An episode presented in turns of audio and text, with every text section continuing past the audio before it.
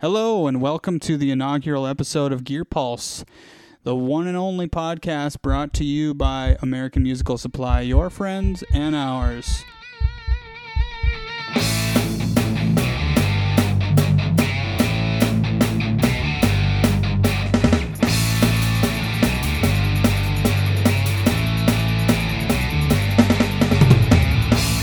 Your host, Ryan, author of Gearblog at gearblog.org.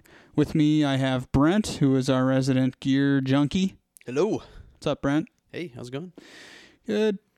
Um, so just to kind of give you guys a little insight on on the Gear Pulse, um, we wanted to give you guys kind of a, another avenue to learn or you know just get scoop on hot gear, learn some ticks, tips and tricks, ticks and trips from people that have worked in the industry. Brent and I, I think, combined have, you know, I don't know, like 23 years worth of experience probably. Brent's a graduate.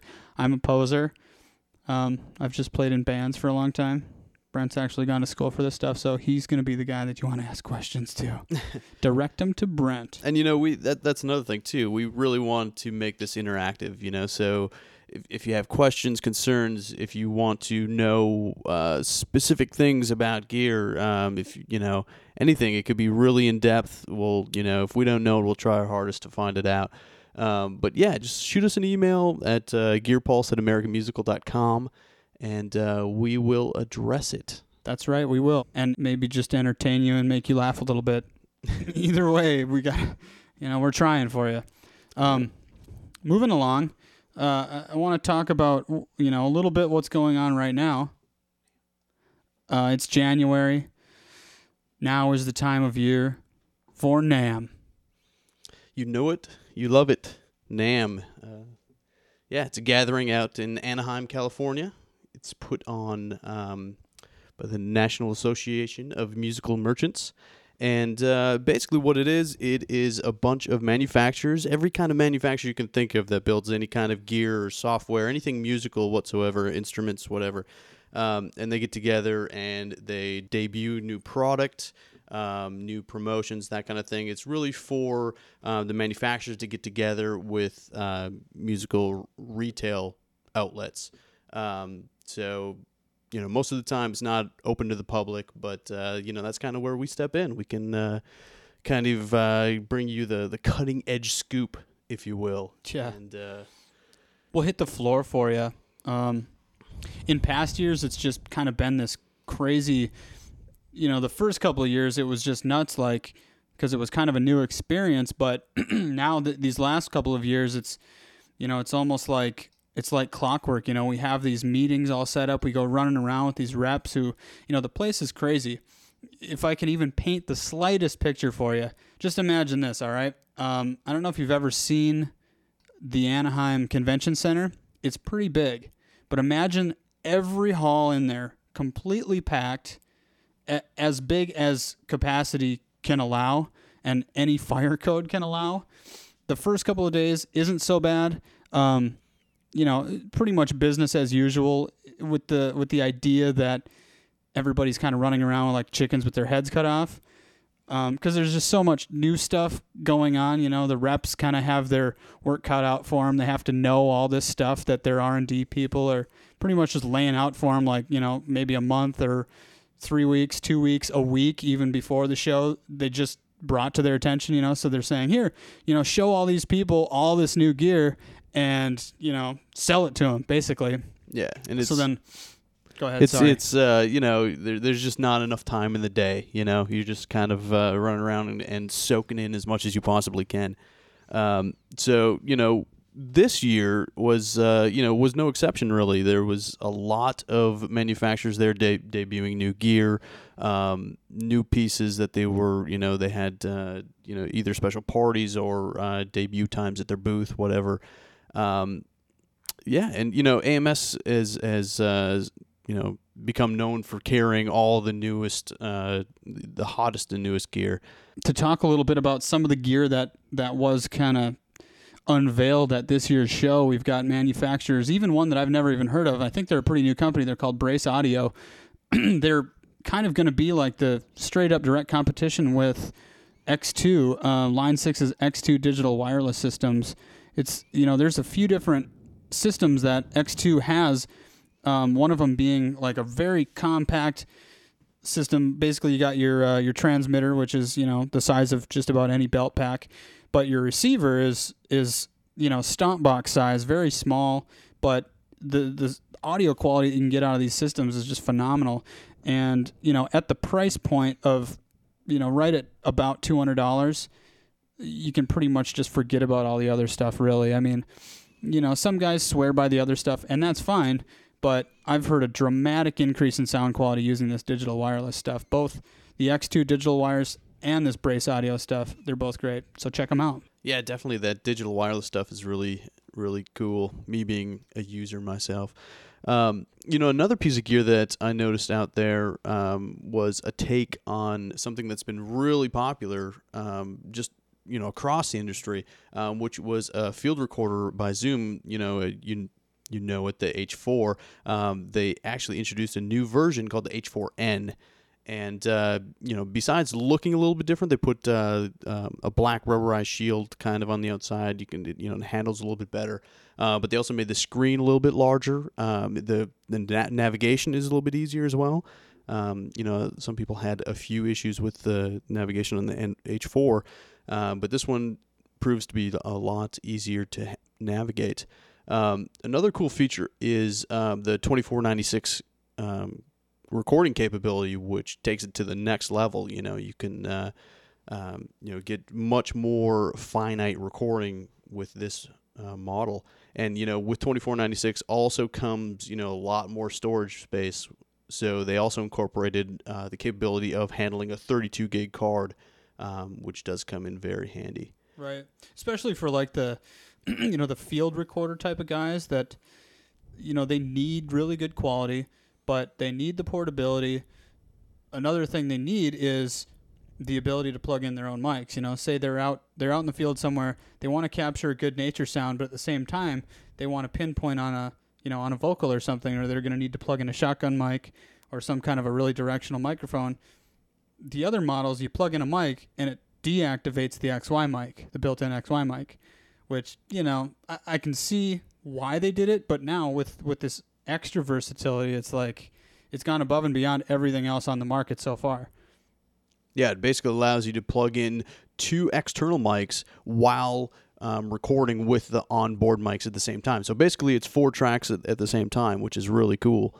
Um, you know, of course, it has a lot of the, the features that the H4 had. You know, all the all the cool effects and everything. Um, it has variable speed playback for phrase training and that kind of stuff. Um, yeah, it's it's really cool. And of course, it hooks up to your computer via USB 2.0, um, which you know, obviously, fast file transfer. So, yeah, it's definitely cool. Um, check it out if you're if you're looking for a portable recording device.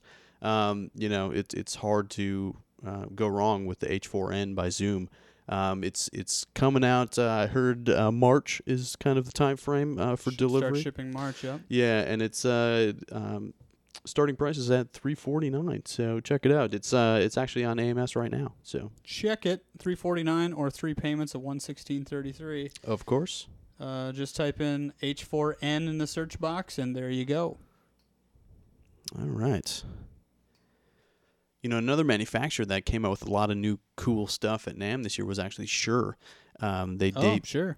Yeah, yeah, definitely. They debuted um, a lot of new microphones, including their new PG USB line, uh, which is pretty cool. Um, they're kind of jumping on the bandwagon with a lot of other manufacturers, but they're also bringing you know the Shure name and quality to um, to really what has turned out to be a very uh, useful and functional uh, microphone line for a lot of people that uh, you know are just you know doing podcasting or they're just doing you know something very simple. They don't need a lot of interface setup and all that. Uh, just kind of plug and play stuff. So definitely something to check out. Um, they also released uh, some new SM uh, large diaphragm condenser microphones, including like their SM27. Um, their SM137, which is their uh, small diaphragm con- condenser microphone. Um, and basically, what they did is they took a lot of their microphones from their uh, KSM line and uh, brought them over to the SM line, and they uh, not only made them uh, in this cool um, black, dark gray kind of color, um, but they also improved a lot of the sound quality. They dropped the um, the self noise uh, down to uh, nine and a half dB.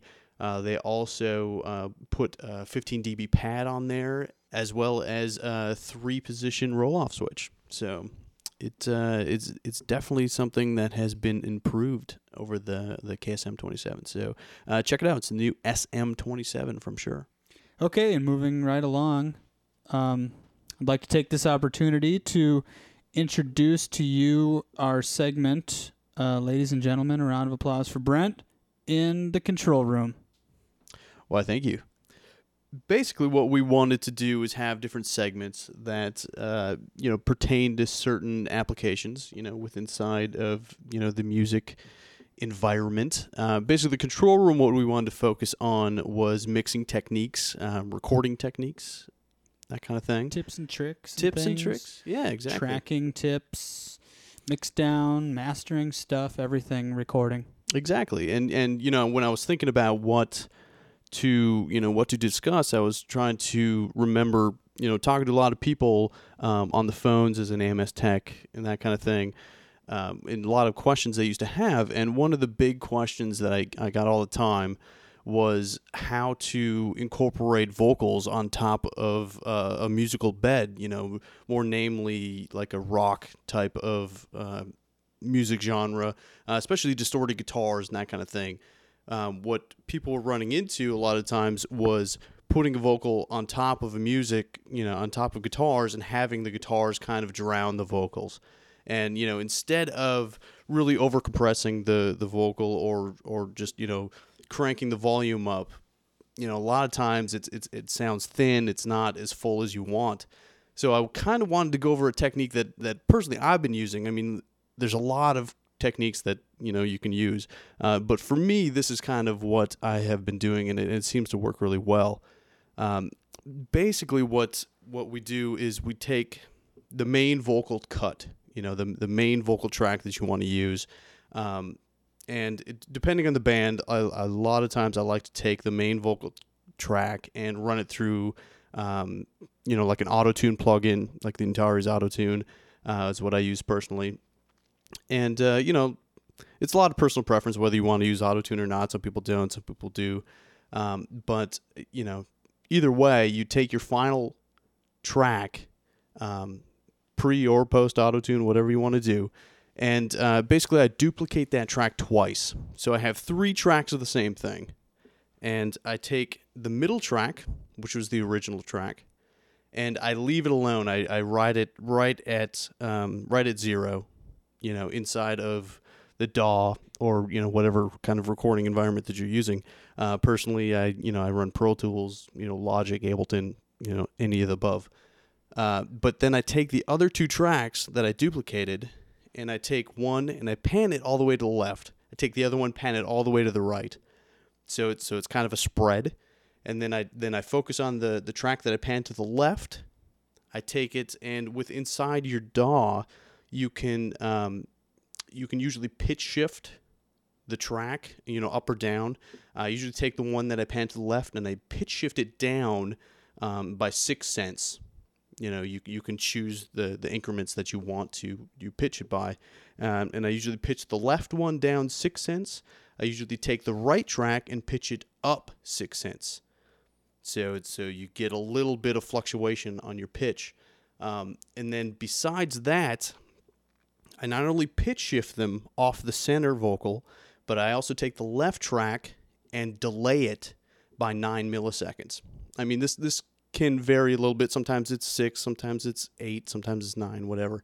Uh, but I usually on a you know um, on a rough estimate, I usually take the left track and I delay it by nine milliseconds. I take the right track and delay it by an average of 12 milliseconds, um, which will create um, a, a fullness and a thickness out of the vocal. So basically, I take these two tracks that are panned left and right and run them way well below what the main vocal is. And, you know, you really have to play around with it a little bit because if you run them up too high, you get like this phasing thing um, that becomes really noticeable. So you want to run them low so you don't get the phasing issue. Uh, but this will create um, kind of a thickness and a fullness to the vocals that will sit really well on top of uh, distorted guitars. Um, anything, any um, really, you know, on a really full mix, this will allow the vocals to pop and, and sit really well. And then once you have your three tracks panned out and, and leveled out to where you want them, at that point, um, you can add, you know, your your reverb and your compression. I usually make sure the reverb tracks are duplicated on on all three vocal tracks. Uh, the compression, a lot of times, I'll just do on the center vocal. Um, if if it needs it, of course, you know, it's all it's all up to you. But um, that way, it will uh, allow the vocals to become much more prominent in the mix. So, why don't you try that out? And uh, yeah, feel feel free to get back to me and and uh, tell me your results or uh, anything that you ran into that uh, makes it better, and we'll uh, we'll share it there with everybody else. So Great tip, man. yeah, so Keep in mind too, like with any kind of recording tip or trick that somebody else tells you, you know, their specific settings might not work for you. It's it's all personal, you know. It's I mean, it's such a it's a labor of love recording, you know, like you could put as much time into it or you can like just do the bare minimum and get a result that you like. It's not, you know, there there are no rules. Basically, the rules of recording were made to be broken. And uh it's all in the subtleties. A little bit goes a long way. Okay, and we're to wrap it up. I'd like to thank everybody for clicking in, tuning in, dialing in, however you come in. Thank you. This wraps it up for our inaugural episode of Gear Pulse. Again, if you have any questions regarding recording, live sound, drums, guitars, setup, anything really, anything music, even if you have a question like, hey, um, my refrigerator's making this weird clangy noise sometimes when it kicks on. What is that? We'll try to answer it. I mean, you know, there's we might not be able to, but we'll try. But um, thanks for checking us out, Brent. thanks for tuning in.